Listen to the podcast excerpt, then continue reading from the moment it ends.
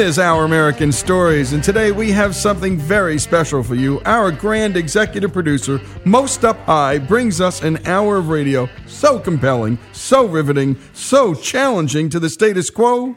The seas may burn and nations may fall due to the sheer complexity and profundity of this topic. Here's Jesse. Listen, do you mind if I offer you a suggestion? Oh, I'll take any advice I can get, Dad. There is a famous old story about a man who had to get up and speak in front of some very important people, and he was petrified. I'm with him.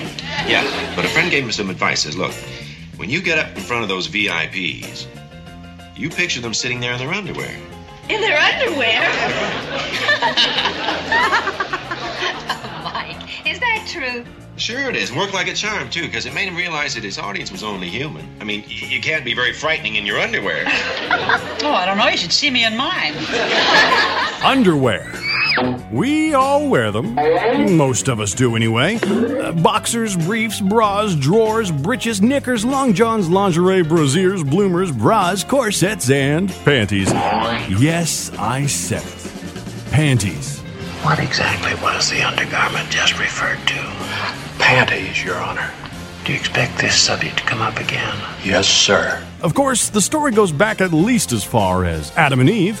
You know the story. Hanging out naked in the garden when a talking snake convinced them to eat forbidden fruit that made the otherwise happy couple feel painfully self-aware of their exposed reproductive organs. Enter the loincloth made of fig leaves. The first documented pair of underwear. I think. This is by no means a scientific study of underwear, and I'm prone to embellishments, so just pay attention and enjoy the ride, okay? Eventually, people graduated from the fig leaf to a cloth loincloth made of wool or linen. Now, silk loincloths were for the wealthy, but people who wore them were constantly mocked by the working-class wool and linen loincloth crowds. Try saying that ten times fast. By the Middle Ages, the loincloth had evolved into a baggy-fitting trouser-like garment that I won't try to pronounce. Fast forward a few hundred years with the invention of the cotton gin during the second half of the eighteenth century, and cotton fabrics were everywhere. By the early twentieth century, the mass-produced undergarment industry was booming, and underwear advertising first made an appearance in the nineteen tens. From the battlefront to the fashion front, and there's no smokescreen here. It's a West End show. Sheer nylon underwear, new style elasticated girdles and brassieres, everything to delight the eyes of women. Not that the men were exactly bored. Here's a night dress with a difference. Or what about this? Its title is gorgeous, and we can't think of a better. Overskirts to be worn with panties and girdles were a feature of the show. In the nineteen twenties, manufacturers shifted emphasis from durability to comfort. Rich, heavy satin is the material in these Oriental-style pajamas, completing a short glimpse of a pageant we could have watched for hours. But modern man's underwear was largely an invention of the nineteen thirties. On January nineteenth of nineteen thirty-five, Cooper's Incorporated sold the world's first briefs in Chicago. The company dubbed the design the Jockey, since it offered a degree of support that had previously only been available from the jock strap. Jockey briefs proved so popular that over thirty thousand pairs were sold within three months of their introduction. And thus, modern underwear as we know them today was born. Of course, there's a little more to the history of underwear than that, but I'm not here to bore you with those details. What about the underwear of the future? Do you come from a land down under?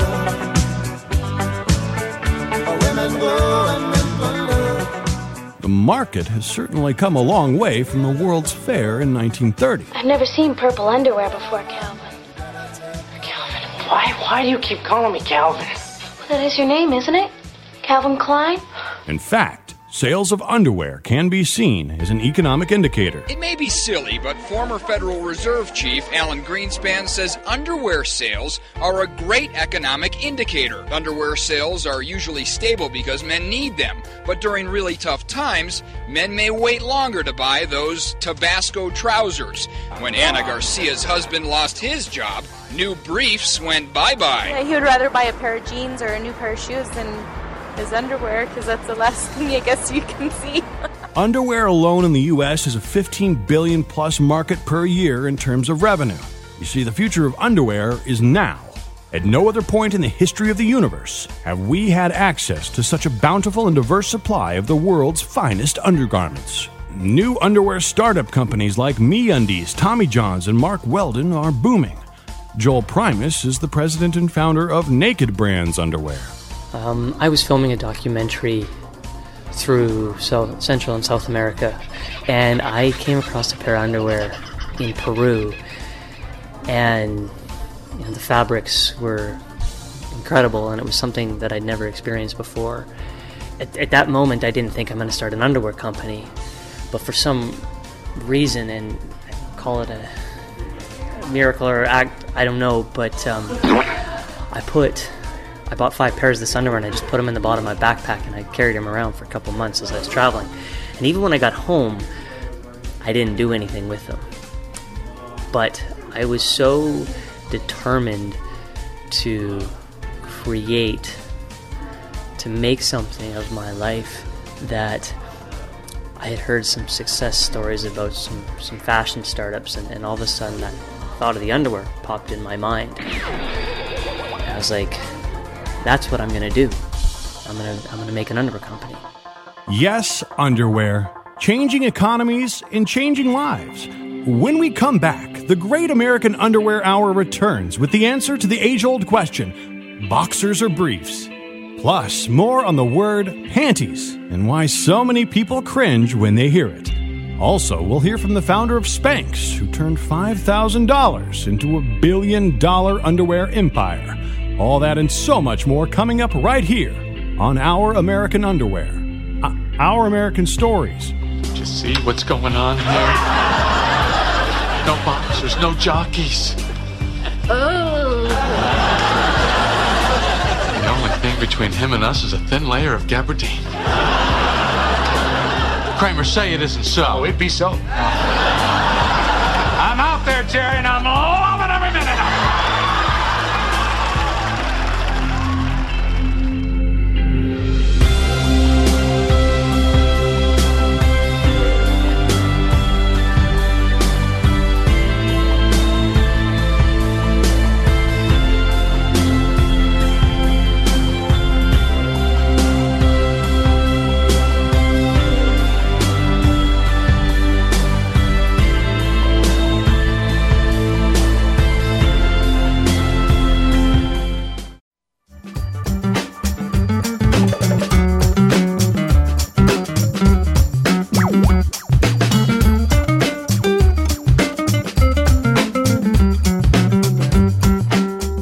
This is Our American Stories, and before we return to the Great American Underwear Hour with Jesse, we first wanted to vamp a little bit because in this segment, we have what we call a hard out.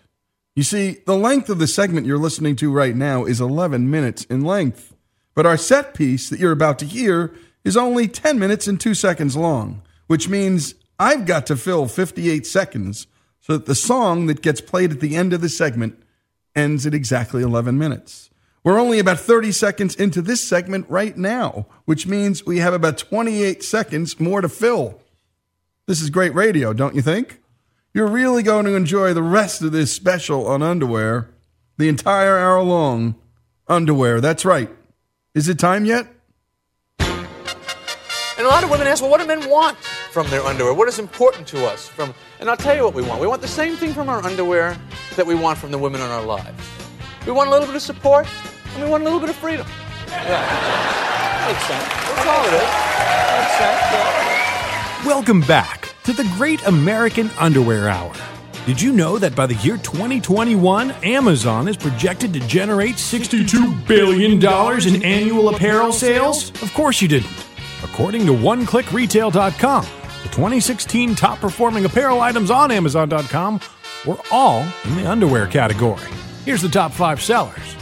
Hanes Men's ten-pack of crew socks at number five with eight hundred fifty thousand dollars in sales. Hanes Men's top ten-pack of ankle socks at number four with nine hundred thousand dollars in sales. Hanes five-pack of boxer briefs at number three at one point one million dollars. Dickies six-pack of Tri-Tech crew socks at one point one five million dollars. And in at number one at the top five Amazon dot com twenty sixteen top-performing apparel items is... A drum roll, please.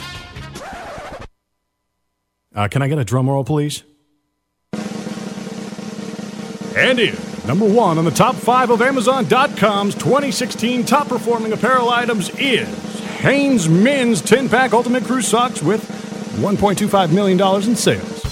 Men's underwear has been the biggest area of growth for the online retailer in recent years, as Amazon is expected to surpass Macy's, becoming the biggest apparel seller in the United States in twenty seventeen.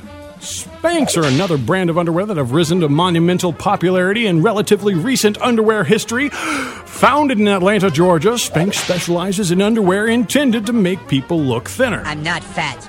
I'm big boned. Sarah Blakely is the founder of Spanx. She started this billion-dollar undergarment Goliath of a company with just five thousand dollars in savings. Sarah would find her inspiration in a place that she holds dear. Actually, my own butt was the inspiration because as a woman, I couldn't figure out what to wear under my white pants. So I, I don't know if Warren's had the same problem, but um, a lot of women do. And I felt I was a frustrated consumer that had no business background and no retail experience, but I knew there was a void between the traditional underwear and the heavy-duty girdle. And so that's sort of the moment that happened, was so that I could wear these pants that hung in my closet. So Sarah did what anyone in a similar situation might. She took out the scissors and went to town. I just cut the feet out of control top pantyhose one day and realized that that worked better than anything I could buy on the market as far as smoothing and getting rid of any blemishes or panty lines, but they rolled up my leg all night under my pants. So I went home that night and said, I've got to figure out a way to comfortably keep this just below the knee. Necessity is the mother of invention, but capital is the father of production. Sarah Blakely worked odd jobs to get the cash she needed to start the company. I sold fax machines for seven years. It was basically uh, my only job pretty much out of college, and, you know, was cold calling for a living. I got kicked out of businesses all the time for years, and I, you know, did that until I cut the feet out of pantyhose. So I had five thousand dollars set aside in my savings, and when I came up with the idea, I just went on the internet and started researching hosiery or shapewear. Where does this stuff get made? How does it get made? And that started my journey of, you know, Spanx. I, I found out that most of it was made in North Carolina, so lucky for me, it was close enough to where I was living. I could drive there on weekends and take vacation days and go during the week. After success, Sarah's attention turned to growth and teamwork. The first two years, I was very involved in every aspect of selling it, marketing it, you know, trying to wear all the hats because I couldn't afford to, to hire anyone. And then I always say that when I could afford to hire my weaknesses or mm-hmm. the things I didn't enjoy as much, which are usually the same thing, I did. And I hired a fabulous C E O, and she's been with me for eleven years. And so that was a very critical moment for Spanx to recognize, okay, this is where I can, where's here, these are my gifts for the company, and here I need to Um, find someone who can really manage the day-to-day and the operations, and we've been a good team. So our friend Sarah here lived happily ever after with her billion-dollar underwear empire. Here's her advice on being successful. What you don't know can become your greatest asset if you will let it, if you have the confidence to say, you know, I'm going to do it anyway, even though I haven't been taught or, you know, somebody hasn't shown me the way. And I, I actually talk about that a lot now within Spanx. I always bring it up with the team and say, if nobody showed you how to do your job, how would you be doing it? Just take a minute, go to that mental space, because nine times out of ten, you'll come up with a better way. But we're all on autopilot. A lot of times we're just doing something the way someone else showed us. So the fact that I'd never taken a business class, I had no training, I didn't know how retail worked. I think I was probably not as intimidated as I maybe should have been had I known all the research. I mean, I went into an industry that had been on a fifteen-year decline. Mm-hmm. I didn't know that. You know, within um, a few weeks after I made my invention, I called Neiman Marcus on the phone. I didn't know any other way. And then I ran into all of these people that have their own products, and they would say, how in the world did you get into Neiman Marcus? And I would say, I called them. And they would literally look at me like, what are you talking about? And I said, why? What do you do? And they go, well, we've been going to trade shows for six years, setting up a booth and hoping the Neiman's buyer comes by and that we get our shot. And I didn't even know there were trade shows. So that example throughout the whole process of Spanx just worked in favor in a lot of, in a lot of cases. Now that is truly an inspiring story. So inspiring that I forgot what we were talking about. That's right, underwear. You know what makes me feel good? Curling up with a good book. Pumping Iron. Maybe later. And these little numbers. Yeah, Fruit of the Loom panties. Sure, they're lacy and pretty. And show a lot of leg. But the way they feel. That smooth, soft Fruit of the Loom cotton moves with me. Hugging every little curve. And the not-so-little curves. Now save up to twenty dollars on select Fruit of the Loom products. Sweet Fruit of the Loom. I love them.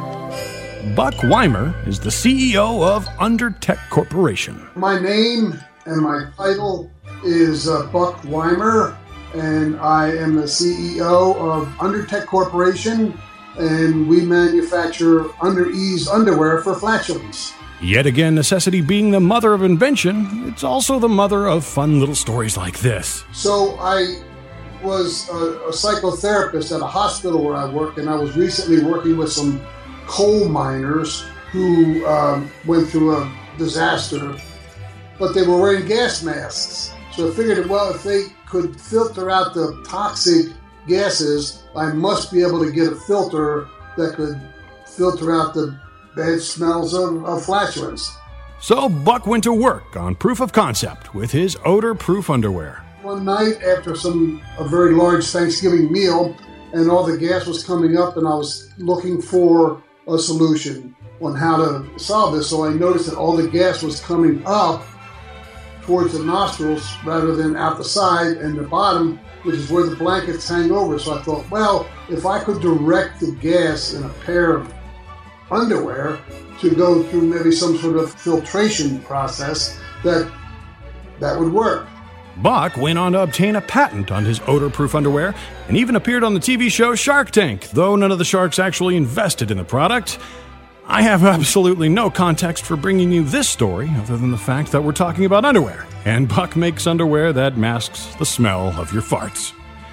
When we come back, boxers are briefs, and why is the word panties so terrible? Plus, what does your underwear say about your health? We'll hear from top experts on what to look for. All that and so much more coming up on the Great American Underwear Hour. And here is the one and only singer-songwriter-comedian Rodney Carrington with the underwear song. This is Our American Stories. I went to the neighbor's yard sale to see what I could find. I found me an old pair of underwear hanging on a clothesline. Asked an old woman in a lawn chair, how much you want for them drawers? She said, if you're willing to touch them, them nasty things are yours. They've been hanging out in the backyard since nineteen eighty-five. They were my husband's favorite pair when he was still alive. They're stiff as a board and mildewed. If you wash them, they'll be fine. They got skid marks up to the waistband, but they ain't no worse than mine. I hope the boys at B V D can see me wearing these. They just might find it in their heart to give me a pair for free. Yeah, yeah, yeah, yeah. Oh, they are my favorite underwear. Wear them every day. I use tape from Scotch to repair the crotch, but I get blisters that way.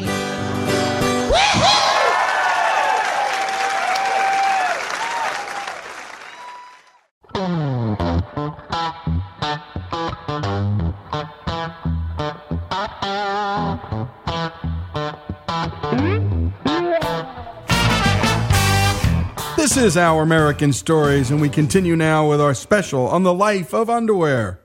Here's Jesse. A shotgun Willie sits around in his underwear,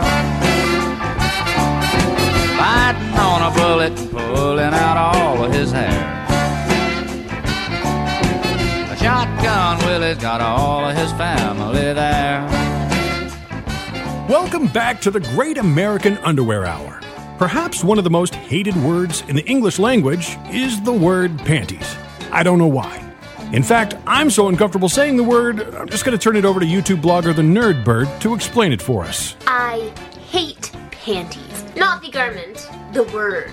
And it's not just me. I've noticed that women the world over dislike this word. I think the main reason why people don't really like it is because it conjures up images of being a little girl. Because when I was a child, my mom referred to my underwear as panties, as in don't forget to change your panties, and that's why when I see it or hear it, it makes me go, ugh, gross. It's in T V shows and movies, it's in songs, it's in books. Oh, it's in a lot of books. The most frustrating part is that there are way better words out there to use instead of panties, like underwear or undies, which is my personal favorite, knickers, underoos. I would like to propose that the word panties be taken out of the dictionary altogether. If we could just cease using it from here on forward, it would make me, and a lot of other women, pretty damn happy.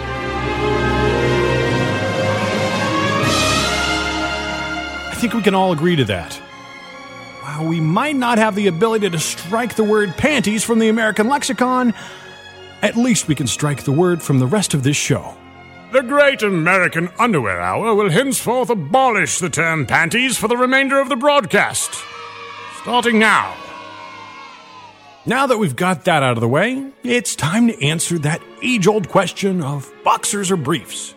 Now, before we give you the answer, let's see what people on the street have to say about this debate when the guys at underwear expert dot com asked that very same question in the streets of Hollywood. Hi, man. What's your name? Eli. Eli? How old are you? I'm eighteen. Al Underwood. Al Underwood. Yep. How old are you, Al? Uh, fifty-two. fifty-two? Chris. Chris. And how old are you, Chris? Uh, twenty-eight. John. John, all right. What do you do, John? Teacher. You're a teacher. What do you teach? Uh, P E. I'm a uh, marketing consultant for the art of shaving. I work at Pizza Hut. What are you wearing today? Boxers or briefs? Boxers or briefs? Boxers or briefs? Boxer briefs. Why? Uh, they, uh, they keep everything cool, separated, you know, snug. Boxer briefs. Boxer briefs. Why? Because it's still kind of uh, long and it's not embarrassing like tighty-whities, but it keeps everything secure. Boxer briefs. Boxer briefs? Yeah. Why is that? Because they're snug, they look great when you take them off, and the girls go, ooh. I got on some briefs. You got some briefs? Yeah, the boxers kind of let everything swing too freely. Here it comes.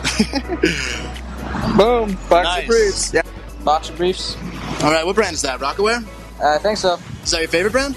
No, no, no. Favorite brand? Calvin Klein. Hanes. Hanes? Yeah. Just go to. I like all my undergarments. I don't spend any money on. You got a favorite brand? Uh, Ralph Lauren, yeah. Ralph Lauren. You know, keep keep my guys cool, you know, and uh, just really freely flowing. Uh, they're very comfortable. Uh, Some girls see a difference. I really don't care. Uh, jungle green is my favorite, yeah. Excellent. What does that say about you? I don't know. I'm a wild man. I like it clean and neat. It's perfect. So what do men prefer in terms of sales? Boxers or briefs? Well, it turns out the answer is both. The boxer-brief hybrid is the dominant form of men's underwear with a forty percent market share. Jonathan Shokrian is founder of e-commerce underwear company MeUndies, and he just might have one of the most interesting jobs on the planet, designing and marketing underwear. He also takes pictures of women in their panties. Someone said panties. I know that I said we wouldn't use the word panties anymore in the broadcast, but I lied. Sorry. Someone said panties. In two thousand eleven, at the age of twenty-five, with four hundred thousand dollars of startup funds raised from friends, family, and angel investors, the MeUndies founder set out on a mission to disrupt the way underwear is manufactured and purchased. I'm Jonathan Shokrian, and I'm the founder and C E O of MeUndies dot com. When I was eighteen, I moved to Dallas for six years to go to school and work for my father's real estate company.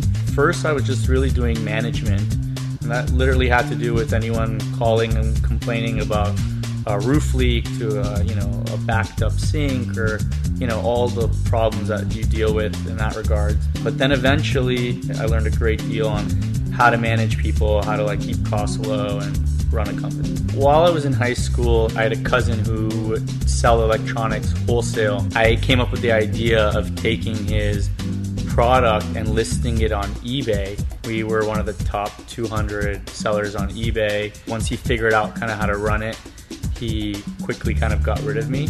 So it was a really early lesson on like how business works and the good and the bad that comes with it. Jonathan Shokrian and his company MeUndies is currently selling around five million units per year. So far, we've heard from several successful underwear entrepreneurs in this hour-long celebration of undergarments known as the Great American Underwear Hour. Lawrence Ferlinghetti is an American poet, best known for A Coney Island of the Mind from nineteen fifty-eight, a collection of poems that has been translated into nine languages with sales of more than one million copies. And when would be a better time than now than to hear his poem, about underwear. Underwear, yeah, underwear. That, that's a serious subject, underwear. I haven't, I, I uh, didn't get much sleep last night thinking about underwear. Have you ever stopped to consider underwear in the abstract? When you really dig into it, some shocking problems are raised. Underwear is something we all have to deal with. Everyone wears some kind of underwear. Even Indians wear underwear. Even Cubans wear underwear. The Pope wears underwear, I hope. The governor of Louisiana wears underwear. I saw him on T V. He must have had tight underwear. He squirmed a lot. Underwear can really get you in a bind. You've seen the underwear ads for men and women, so alike but so different. Women's underwear holds things up. Men's underwear holds things down. Or vice versa. Underwear is one thing men and women have in common. Underwear is all we have between us in the end. You've seen the three-color pictures with crotches and circles to show the areas of extra strength and three-way stretch, promising full freedom of action. Don't be deceived. It's all based on a two-party system, which doesn't allow much freedom of choice the way things are set up. America in its underwear struggles through the night. Underwear controls everything in the end. Take foundation garments, for instance. They're really fascist forms of underground government, making people believe something but the truth, telling you what you can or can't do. Did you ever try to get around a girdle? Perhaps nonviolent action is the only answer. Did Gandhi wear a girdle? Did Lady Macbeth wear a girdle? Was that why Macbeth murdered sleep? And that spot she was always rubbing. Modern Anglo-Saxon ladies must have huge gill complexes, always washing and washing and washing out damn spot. Underwear with spots, very suspicious. Underwear with bulges, very shocking. Underwear on clothesline, a great flag of freedom. Someone has escaped his underwear, maybe naked somewhere. Help! But don't worry, everybody's still hung up in it. There won't be no real revolution. And poetry's still the underwear of the soul, and underwear still covering a multitude of faults in the geological sense. Strange sedimentary stones, inscrutable cracks. If I were you, I'd keep aside an oversized pair of winter underwear. Do not go naked into that good night. And in the meantime, keep calm and warm and dry. No use stirring yourselves up prematurely over nothing. Move forward with dignity and invest. Don't get emotional, and death shall have no dominion.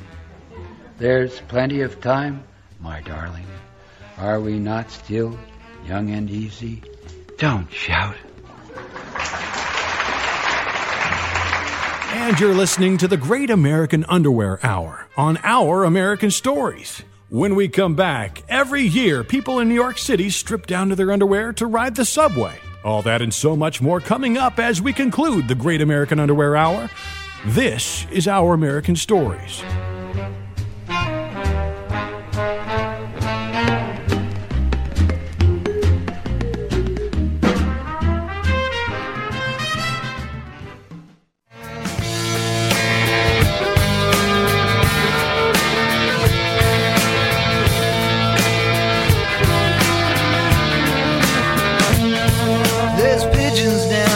Market Square, she's standing in her underwear, looking down from a hotel room. The nightfall will be coming soon. Oh, this is Our American Stories, and leave it to Jesse to find Tom Petty saying the word underwear. And now back to our executive underwear master, Jesse Edwards.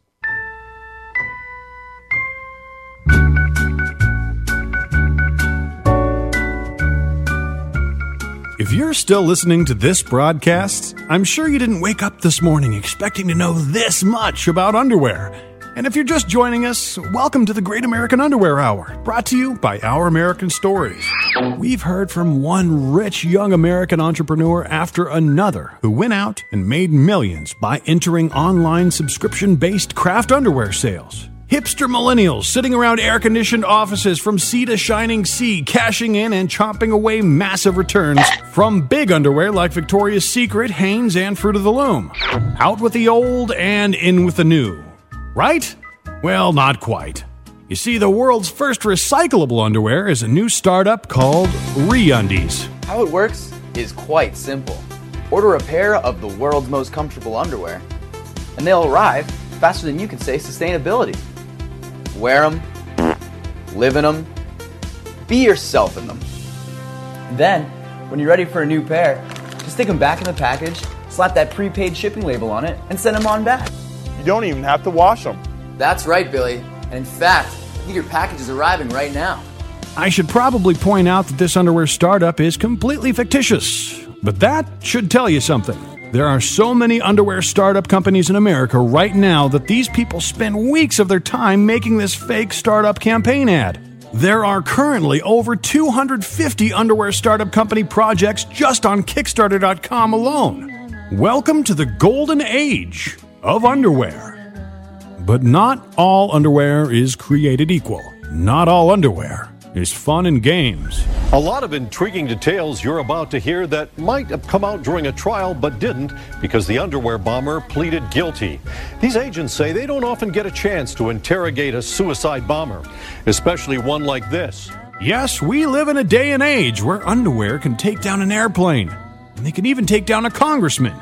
Like former Congressman from New York's ninth District, Anthony Weiner, when he was caught passing around pictures of himself in his underwear to various women online, he had this to say to Rachel Maddow. Look, I, I, we don't know f- for sure. The photograph doesn't look f- familiar to me, but a lot of people who have been looking at this stuff on our behalf are cautioning me that, you know, stuff gets manipulated, stuff gets, you know, you can you can you can change a photograph, you can manipulate a photograph, you can doctor a photograph, and so I don't want to say with certitude it maybe didn't start out being a photograph of mine and now looks as something different, or maybe it was something that was from another account.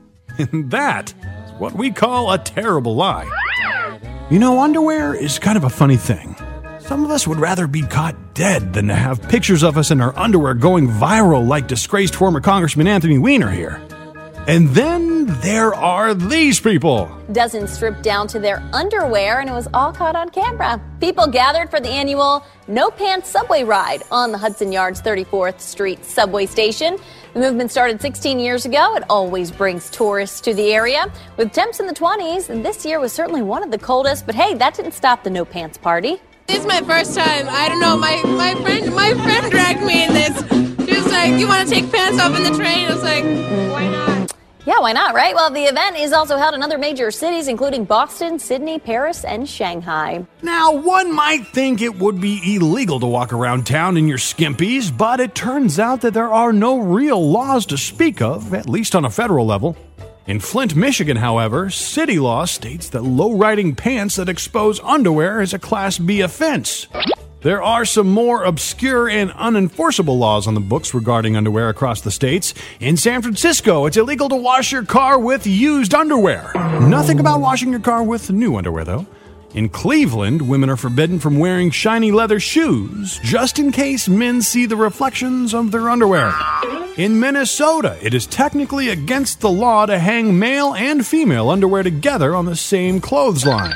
And that is just the United States. In Thailand, it's illegal to leave the house without any underwear on. Saudi Arabia's feared morality police won't punish men who walk around in their underwear, but women still face imprisonment if they violate strict laws on women's dress codes. But back here in the States, good luck going online or driving downtown without seeing an ad or a billboard with someone posing seductively in a pair of tight-fitting designer underwear. One underwear company in particular has made people all hot and bothered on more than one occasion over the years, Calvin Klein. You know the ads, those black and white images, extremely attractive people posing with little to nothing at all. I always think of our clothes as being sensual and modern, but when you start showing the body, well, then you can have some fun. And that's the man himself, Calvin Klein. an American fashion designer of Hungarian Jewish ancestry born in the Bronx, is currently worth about seven hundred twenty million dollars. I've always known from the time I was, I mean, honestly, about five or six years old, exactly what I wanted to do. My mother loved clothes, and she dressed us really well. And my grandmother made clothes for people. By the time it was time for high school, I knew it was going to be fashion. And then I knew I'd go on to a college that specialized in fashion as well, and couldn't wait to get out into the industry. Like so many other entrepreneurs we hear from on this show, young Calvin Klein didn't want anybody telling him what to do. We also get to hear about his very first job. My father was a businessman, and my parents discussed business all the time. I ha- always had a sense that I would want to be the designer, but I'd want to be able to control what I was designing and not have the person who was manufacturing the product tell me what to do. On my first job, the man who hired me, he said, you could have a nice two or three million dollar business. And I thought to myself, I don't think so. Um, uh, I, I, I think I want to do something uh, bigger. Like any and every artist or musician, underwear designers like Calvin Klein must also find inspiration somewhere. I was inspired by the American woman who I thought was modern, young. She wanted a career, she wanted a family, she had a family. She did all of these things, and she needed clothes that fit that lifestyle. Well, as it turned out, there were women all over the world that were doing the same thing. American woman, stay away from me. American woman. Back in the day, Calvin Klein found his inspiration with a young woman named Brooke Shields. One of the first commercials that we did, Brooke Shields, the camera moved very slowly across her body and then comes in on her face, and she says, you know what comes between me and my Calvins? You want to know what comes between me and my Calvins? Nothing. Nothing. Then it was shocking. We were thrown off the air on television overnight. And next thing, front page of newspapers, full page of Brooke Shields. We got so much free publicity. And that was Calvin Klein, underwear royalty. And you're listening to the Great American Underwear Hour. As promised, we're now going to hear from an actual underwear model. Now calm down, calm down. We all gotta be adults about this now. Martha Hunt has been a Victoria's Secret angel since twenty fifteen. I am in crunch time right now. I'm really amping up the workouts leading up to the show. I would say about three weeks leading up to the show, we really amp it up. And we'll plan like private sessions with one another, which is really cute. And I think it's just so empowering to be a part of a girl group that, you know, we need to work out for work, but we also can enjoy doing it together. It's always a lot of fun working out with the girls. Oh, well, that was a bit underwhelming. Well, now we're going to learn about how your underwear can save your life with Doctor Oz. I've done a lot of embarrassing things in the past, but this might be my most mortifying request yet. Today, I have asked everyone in our audience to bring in a pair of their underwear. Now, Doctor Oz will walk us through his underwear test, step by step. Let's begin. So question number one is, does your underwear have less elasticity than when you bought it? The answer, everybody, I want you all doing it up there, should be no. Because stretched out elastic means your butt is getting bigger. Next. Question number two. Is the backside more than three inches wide? Come on, turn your underwear around, stick them there. Backside three inches wide, everyone look in there? Right. The answer, the guys don't have to check. This is more for the women. The answer should be yes. I'm not going to touch that one. Next. Question number three. Everyone's going to check this out now. I want you all checking on yourselves. Is your underwear too tight? And the answer to this also should be no. All right, that one's easy. Nothing tight. Got it. Next. This is the final question, and for many of you, it will be the most important question and perhaps the most embarrassing one to look for. Does your underpants have any yellow stains? Oh, all right, stop, stop. It's quite enough. Thank you, Doctor Oz. Whew. That escalated quickly. Well, I think that just about wraps up the Great American Underwear Hour. Boy, we've learned a lot about underwear today. From the humble beginnings as a loincloth in the Garden of Eden, to the Chicago World's Fair of nineteen thirty-five, where Jockey was born. From the top five underwear sellers on Amazon to the top of the underwear industry itself, with the story of Spanx founder Sarah Blakely, who started it all with a five thousand dollars investment. From the age-old question of boxers versus briefs to underwear poetry. From bad to good, with the underwear bomber, to the priceless underwear health tips from Doctor Oz. Yellow stains. We even heard from a Victoria's Secret underwear model. Not bad. On behalf of all of us here at Our American Stories, thanks for coming along with us on this crazy and magical journey that we will forever know as the Great American Underwear Hour. Sing the underwear song.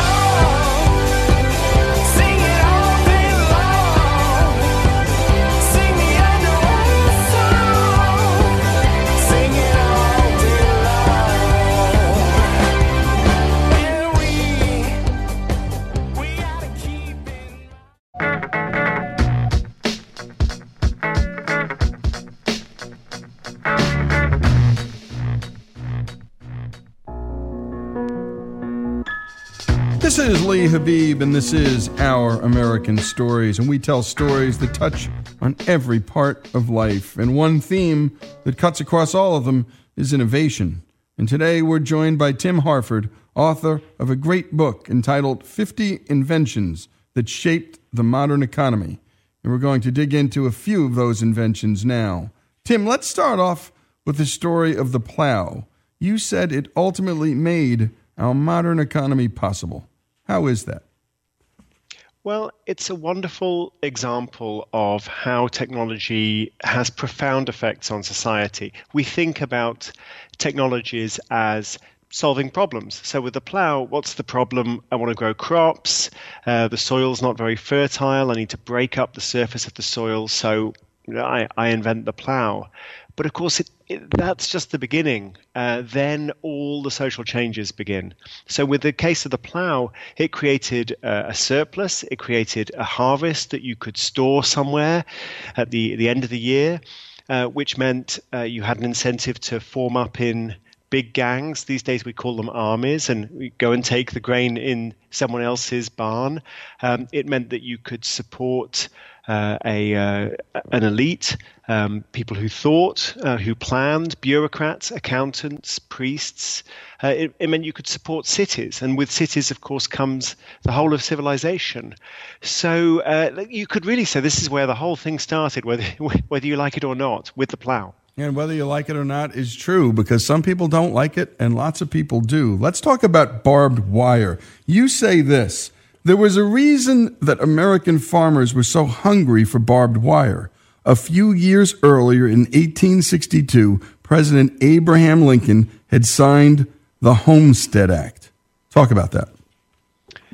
So that act said anybody who wants to move to the to the West, to the Midwest, and to put up a fence and to farm some land for five years – Um, men, women, freed slaves, anyone who, who wants to do that, that land will be theirs at the end of a few years.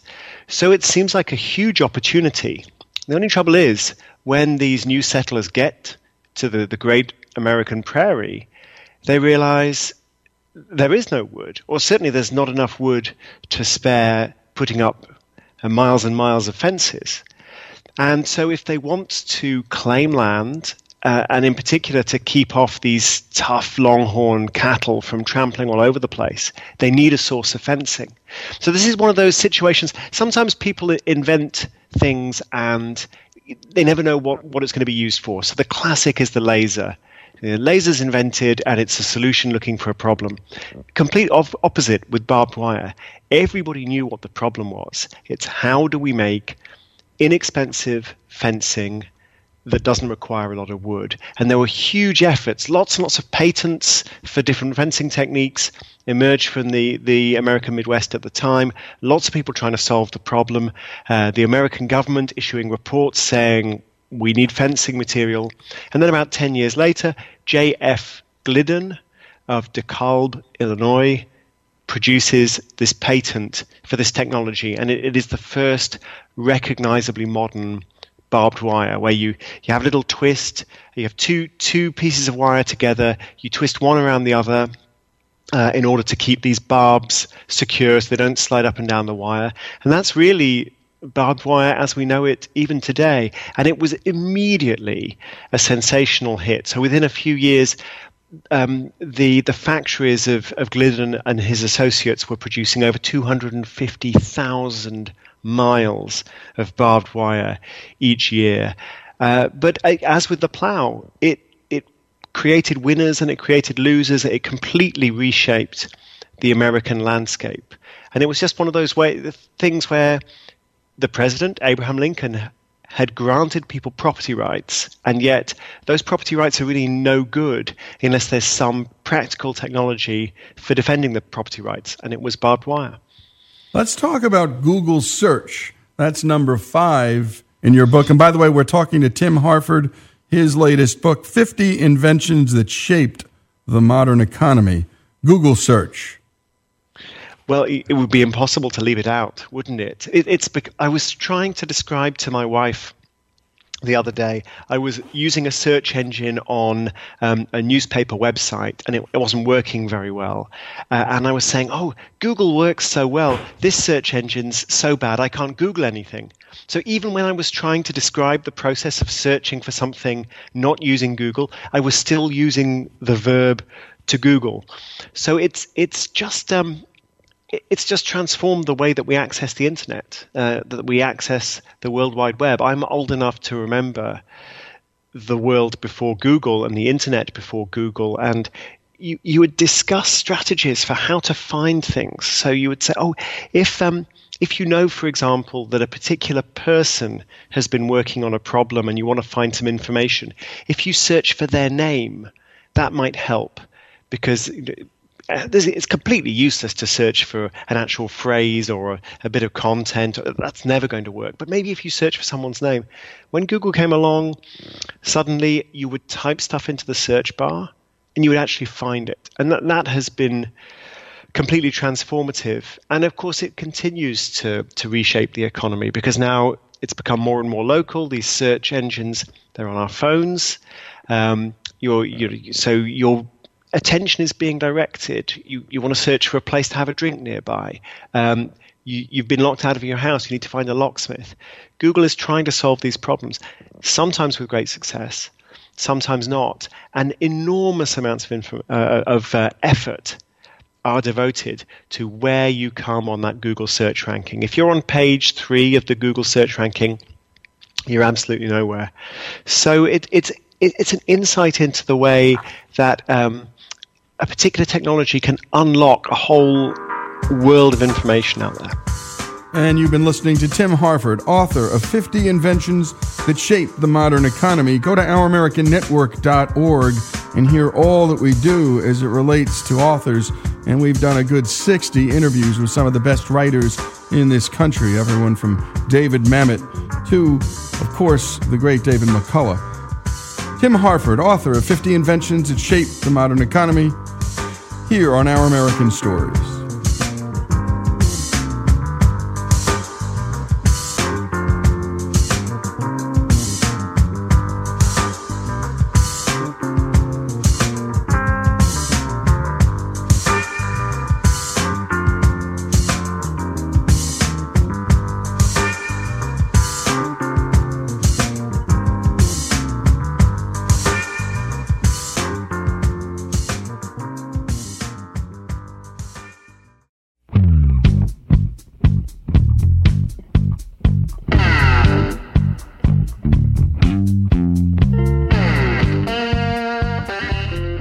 We continue with Our American Stories, and this next story, well, it's close to our hearts because it's about radio, the golden age of American radio that lasted from the nineteen thirties until the nineteen forties, when radio was the primary source for news and entertainment for a country struggling with economic depression and then war.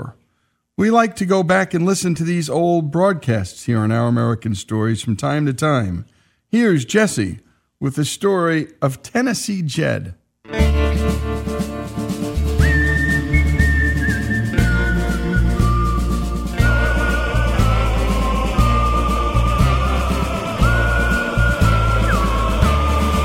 Tennessee Jed radio program aired from nineteen forty-five to nineteen forty-eight across the United States and was sponsored by Tip Top Bread. Here he goes, Tennessee! Get him! Got him! Dead center!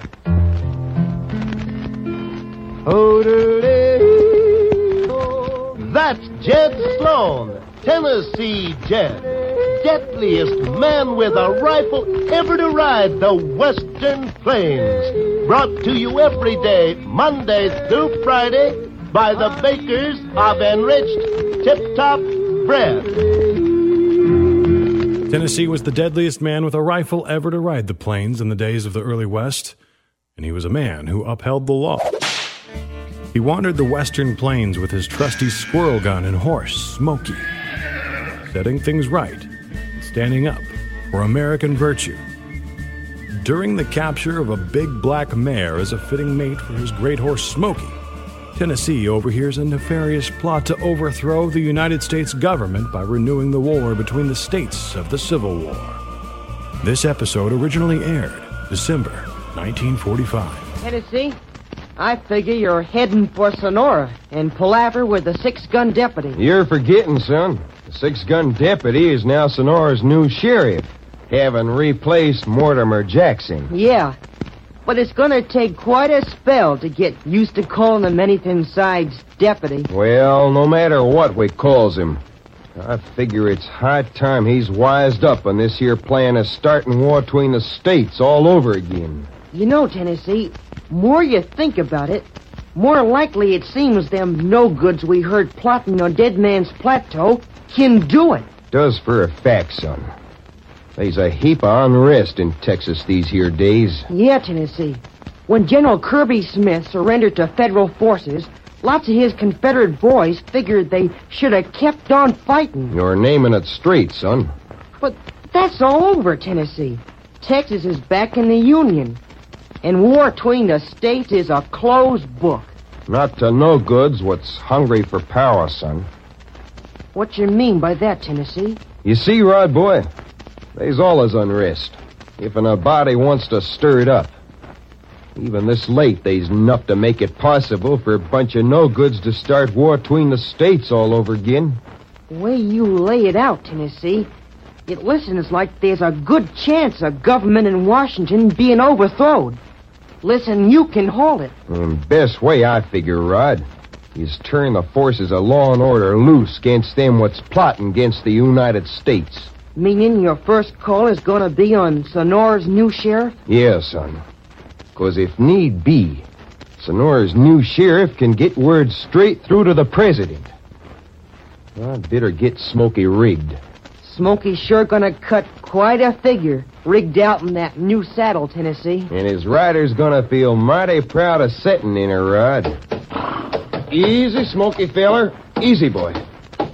Won't take you long to get used to your new rigging. There. Oh, look at that, Rod. I know, Tennessee. Saddle skirt fits Smokey's back so snug you don't hardly need to use a girth. Girth? You mean cinch, don't you, Rod? Well, girth and cinch is same things, Tennessee. Only here in Texas, we usually says girth. Size light as you ride, they's hardly needed no matter what you calls them. Anyways, that's quite a saddle, boy. I'm going to take mighty good care of her. You just take care of yourself, Tennessee. If and something happens to keep you from reaching the sheriff in Sonora, plot to overthrow the government just might work. Don't you worry your head about me, Rod boy. I can promise you, I was going to be mighty cautious till we puts the kibosh on this here plan to start war between the states all over again. You do that, Tennessee, because if and anything goes wrong now, United States is a goner. Get up, Smokey boy. Goodbye, Tennessee. Goodbye, Rod. Come on, Smokey feller. Lay him down, boy. Lay him down. And such a disaster as a revival of the war between the states must be avoided at any cost. Tennessee races towards Sonora on his trusted Smokey to meet the sheriff he hopes will avert a renewal of the war between the states. But his attention is drawn towards a suspicious-looking wagon coming his way. Up ahead, Smokey feller. There's a heavy loaded wagon a comin' this way. There's something about them two fellers in it what I don't like at all. Ease up, feller. Whoa, Smokey. Whoa, boy. Whoa. Whoa. Howdy, gents. You got freight for Circle S? This here look like a freight wagon? Well, now, wagon is resting kind of heavy on the springs, like is moving a heavy load. Stranger, you're a young man with a long life ahead of you, providing you keep your nose out of other folks' business. Now, just a minute, gents. Cutting across Circle S property is all right, providing the reason for crossing is honest. Drive on, Pharaoh. We got no time for palavering with this Jasper. Get up, horse. Whoa, horse, whoa, whoa. I don't like having to cover you gents with my rifle. No, see here, you young whippersnapper. You keep your nose out of what's none of your business. That answer your question? Sort of, kind of squint, but... not to my complete you satisfaction. Guns and ammunition. Enough for outfitting a small army. And all property of United States government. Now you see, Tennessee. Satisfied? I like a heap of being squint. Because I got me a notion these here guns and ammunition was stole from United States government is part of a plan to renew war between the states. Is Tennessee right? Let's see if by discovering the guns and ammunition, Tennessee has nipped in the bud the plot to overthrow the government. These guns and ammunition, I'm pretty confident, were meant for taking over the U S government. You heard me, Squint. And you too, Pharaoh. This here guns and ammunition has been stole from the government. What are you doing with them? That's our business, Tennessee. And none of yourn. If and these stole guns and ammunition is part of the plan for starting war between the states all over again, gents, I'm making it my business. How? Oh. Now, just where'd you get such a ridiculous notion, Tennessee? Is it a ridiculous notion, Pharaoh? Get him, Pharaoh!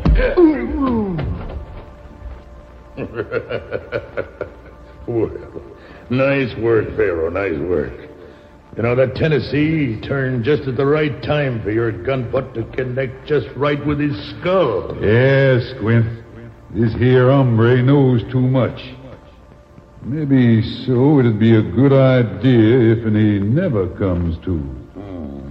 There's plenty of Jaspers like to be in our shoes right now, Pharaoh. Yes, Squint. I'll bet there is. Because the easiest way to kill a man like Tennessee is when he's asleep or like he is now, unconscious. Well, how about that? For the first time ever, Tennessee Jed is unconscious at the mercy of two unprincipled thugs. And that's just about how every episode of the program ended, with a cliffhanger that just makes you want to hear the next episode. For Our American Stories, I'm Jesse Edwards. Here he goes, Tennessee! Get him! Got him! Dead center! Oh, do that's Jed Sloan, Tennessee Jed, deadliest man with a rifle ever to ride the Western Plains. Brought to you every day, Monday through Friday, by the bakers of enriched Tip Top Bread. And I'm sitting here like all of you going, what the heck happens next? We gotta know. Old school radio. Every once in a while, we just like doing a blast from the past, American history on the airwaves. And thanks to Jesse, as always, for the stories he provides. Tennessee Jed, here on Our American Stories.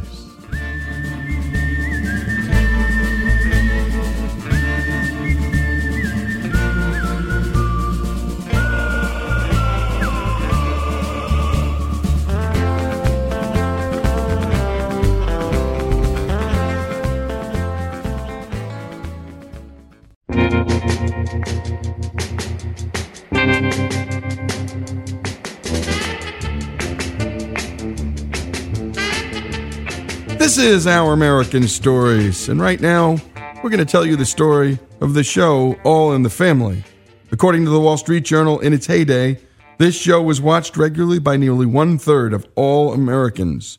Before its last of nine seasons and two hundred twelve episodes, the show had delivered six of the top fifty highest-rated television programs of all time. This is the story of All in the Family.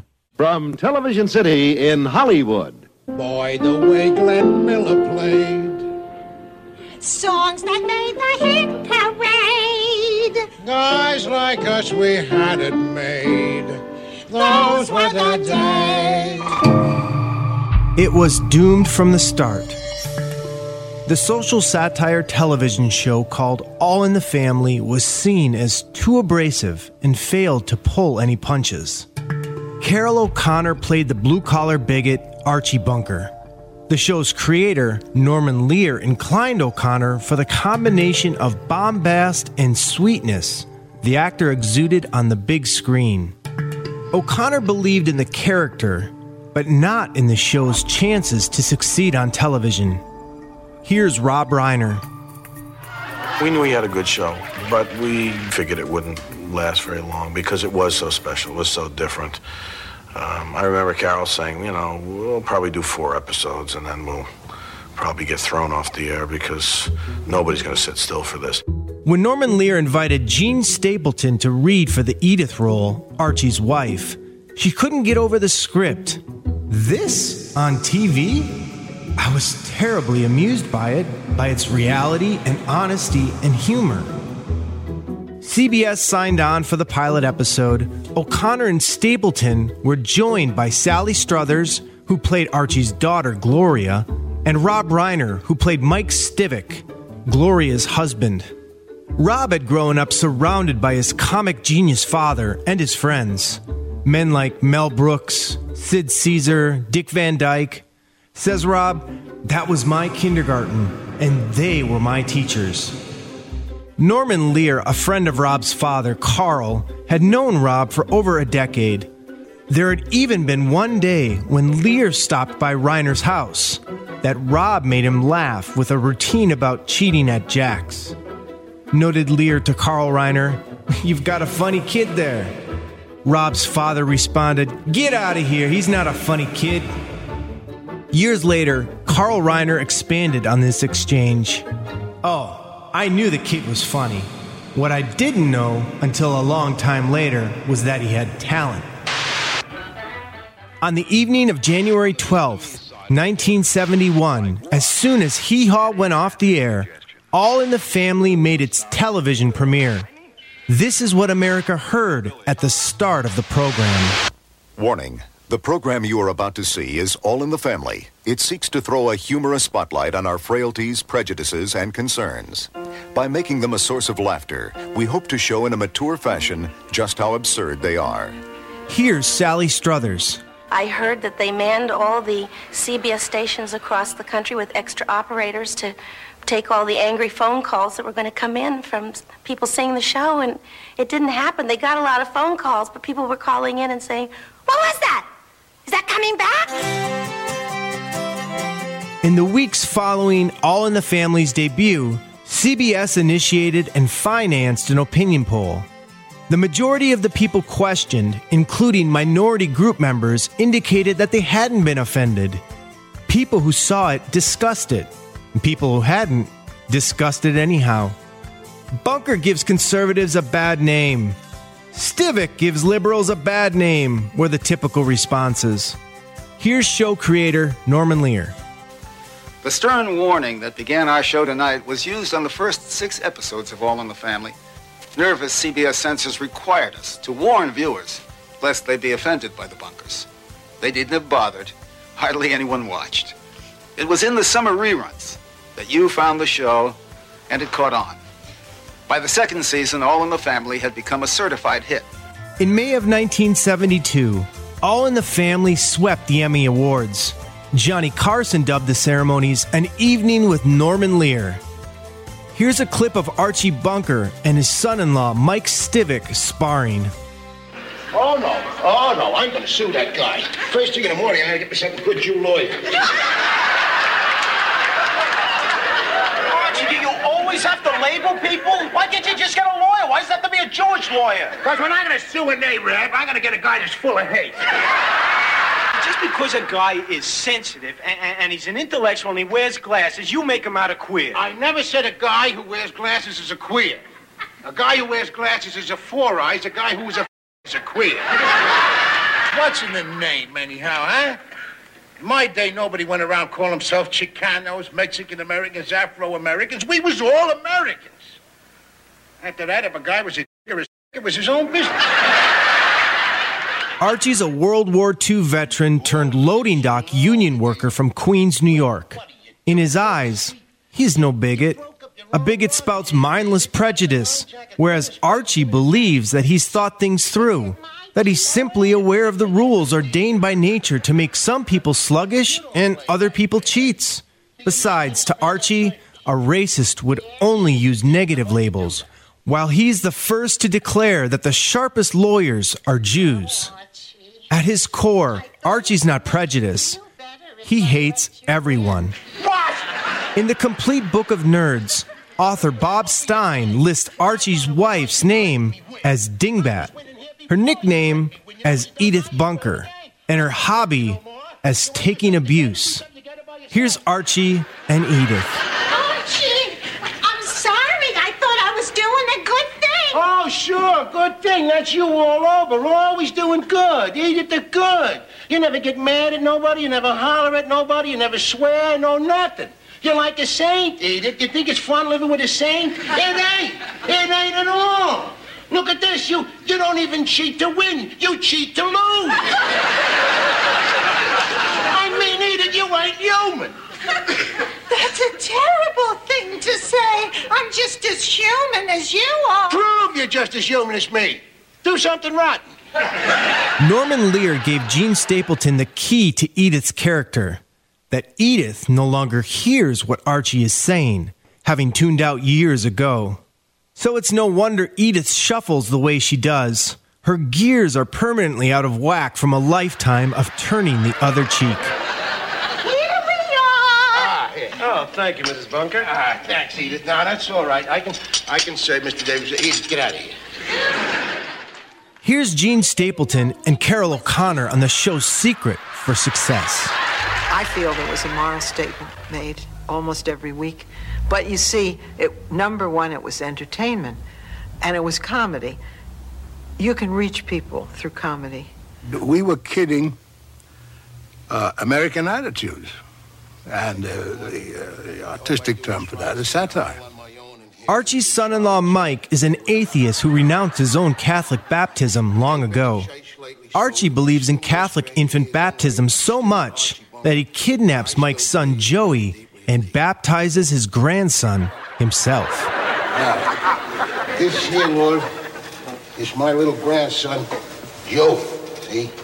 Now, his parents, they don't care if he's baptized because his old man is a dopey atheist. So we're going to do it here while we get the chance, you know? I don't want my little grandson growing up without religion in this rotten world of yours. How intense a friend of their Lord be. We all know you did the best you could with only six days to get it all together. Now, don't worry, Joey, because this ain't going to make you holler, see? Like that other thing they done to you. Lord, this is Joseph Michael Stivick here, a Christian. Joseph Michael Stivick, I baptize thee in the name of the Father, the Son, and our Holy Ghost. Now,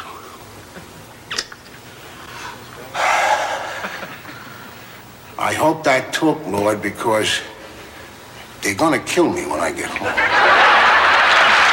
When we come back, more on the story of All in the Family here on Our American Stories.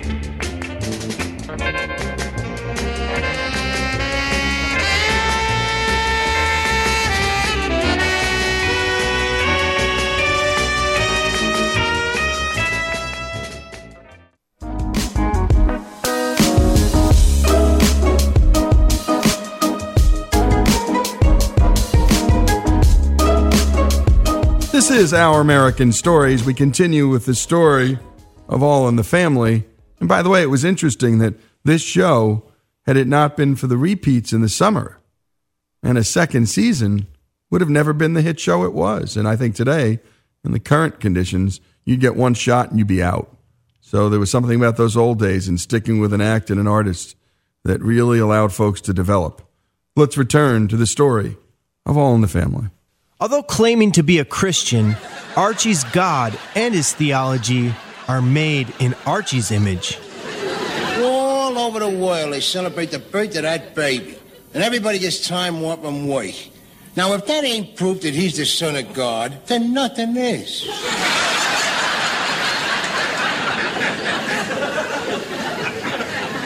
And he made us all one true religion, ain't it? Christians.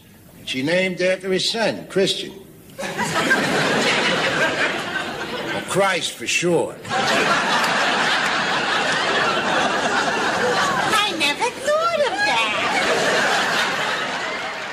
Here's Archie and Sammy Davis Junior I think that, I mean, if God had meant us to be together, he'd have put us together. Well, look what he's done. He put you over in Africa. He put the rest of us in all the white countries.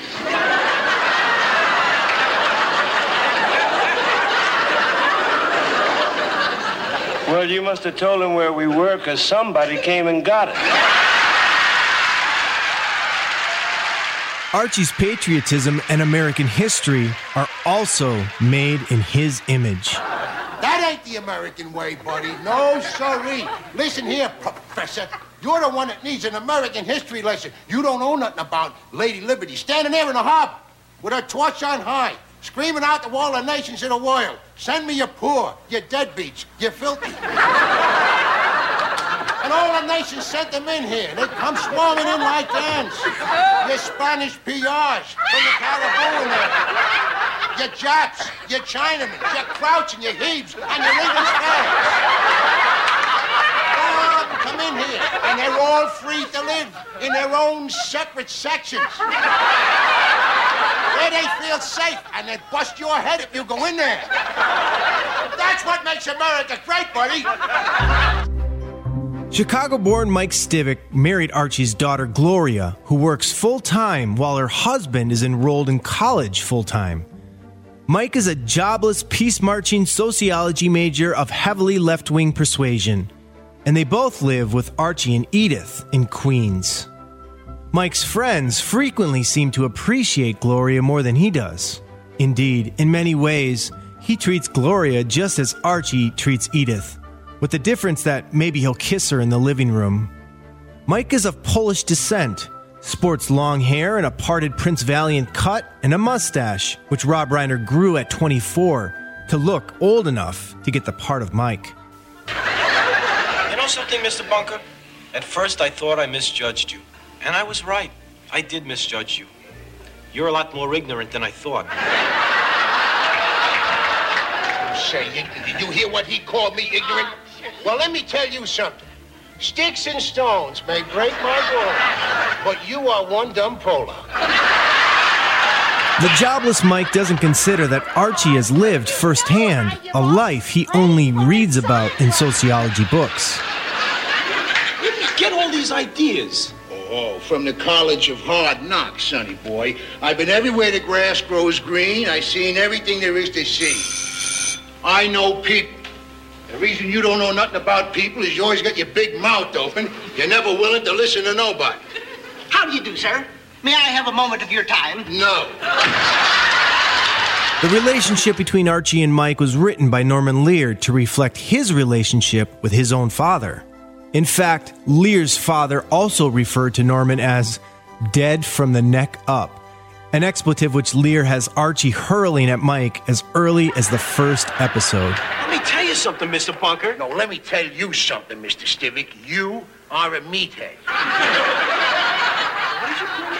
A meathead. Dead from the neck up. Meathead.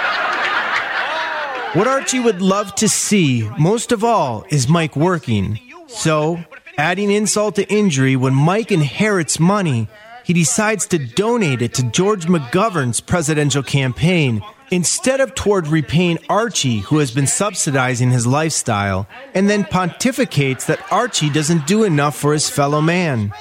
And since Archie doesn't choose to give more of his money away, Mike advocates a socialist system that will call him nasty names and give it away on his behalf. But through all of the wincing and laughter, we also learn something. We learn how to be less hateful and bigoted towards those who are hateful and bigoted.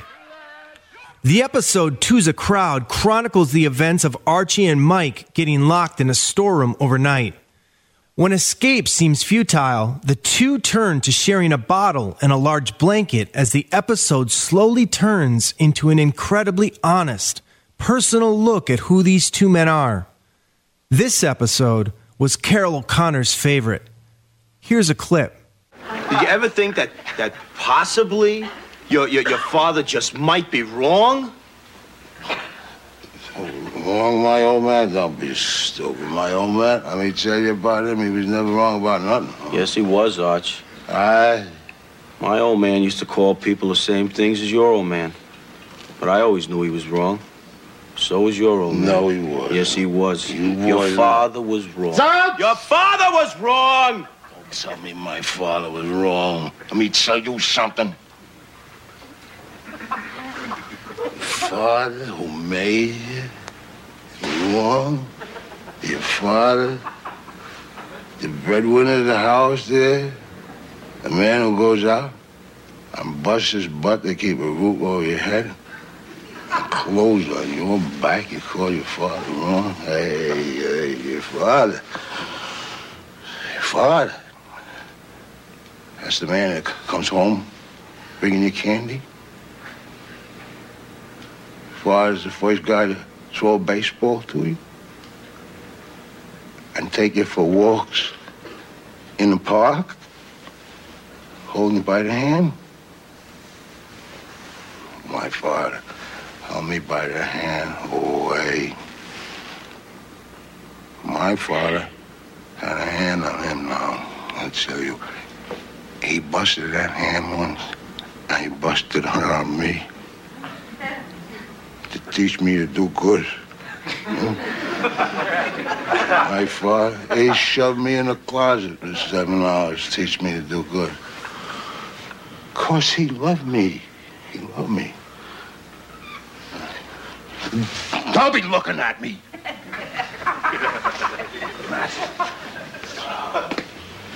Yeah. Let me tell you something. You're supposed to love your father, because your father loves you. But how can any man that loves you tell you anything that's wrong? As Rob Reiner's father, Carl, remarked, a few would deny, All in the Family reshaped the face of television. For years, every new sitcom on the air was either liberated by or reacting to it. It's the Jeffersons, Archie. Oh, the Jeffersons. Oh, wait a minute. Hold. You don't mean them new people that moved in down the front? Yeah, Lionel oh. Stanley. They're really very nice people, oh, Archie. Oh, yeah, very nice. They're wonderful people. They're lovely people, Lita, but they are also colored people. Better hold it there, Daddy. Now, listen, little girl. Been around a lot of places. I've done a lot of things, but there's one thing Archie Bunker ain't never going to do, and that's break bread with no Within a few years of its debut in nineteen seventy-one, All in the Family, together with its spin-offs and godchildren, The Jeffersons, Maude, Good Times, and Sanford and Son, reached one hundred twenty million Americans, more than half the nation's population. All in the Family frequently earned the accolade of national theater, and its best scripts fall not an iota short of national literature, while Archie has joined the pantheon of American folk heroes. For his portrayal of Archie Bunker, Carol O'Connor earned more awards than any other actor ever received for a single T V characterization. When the Guinness Book of World Records recognized All in the Family as commanding T V's highest advertising rates, the series became known as the Super Bowl of sitcoms, and Archie as the most expensive racist on television.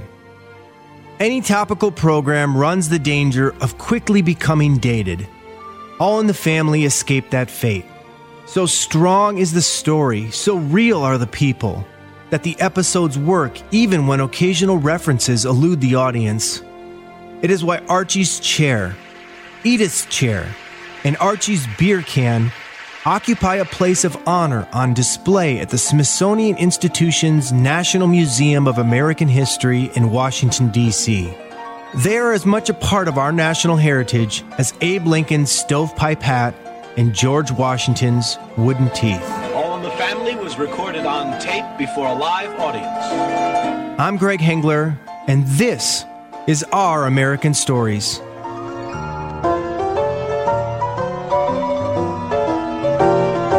And great job on that, as always, Greg. And to hear all that we do, go to our american network dot org. That's our american network dot org. So many stories about our nation's past, our arts, our culture. Again, this is Lee Habib, and this is Our American Stories.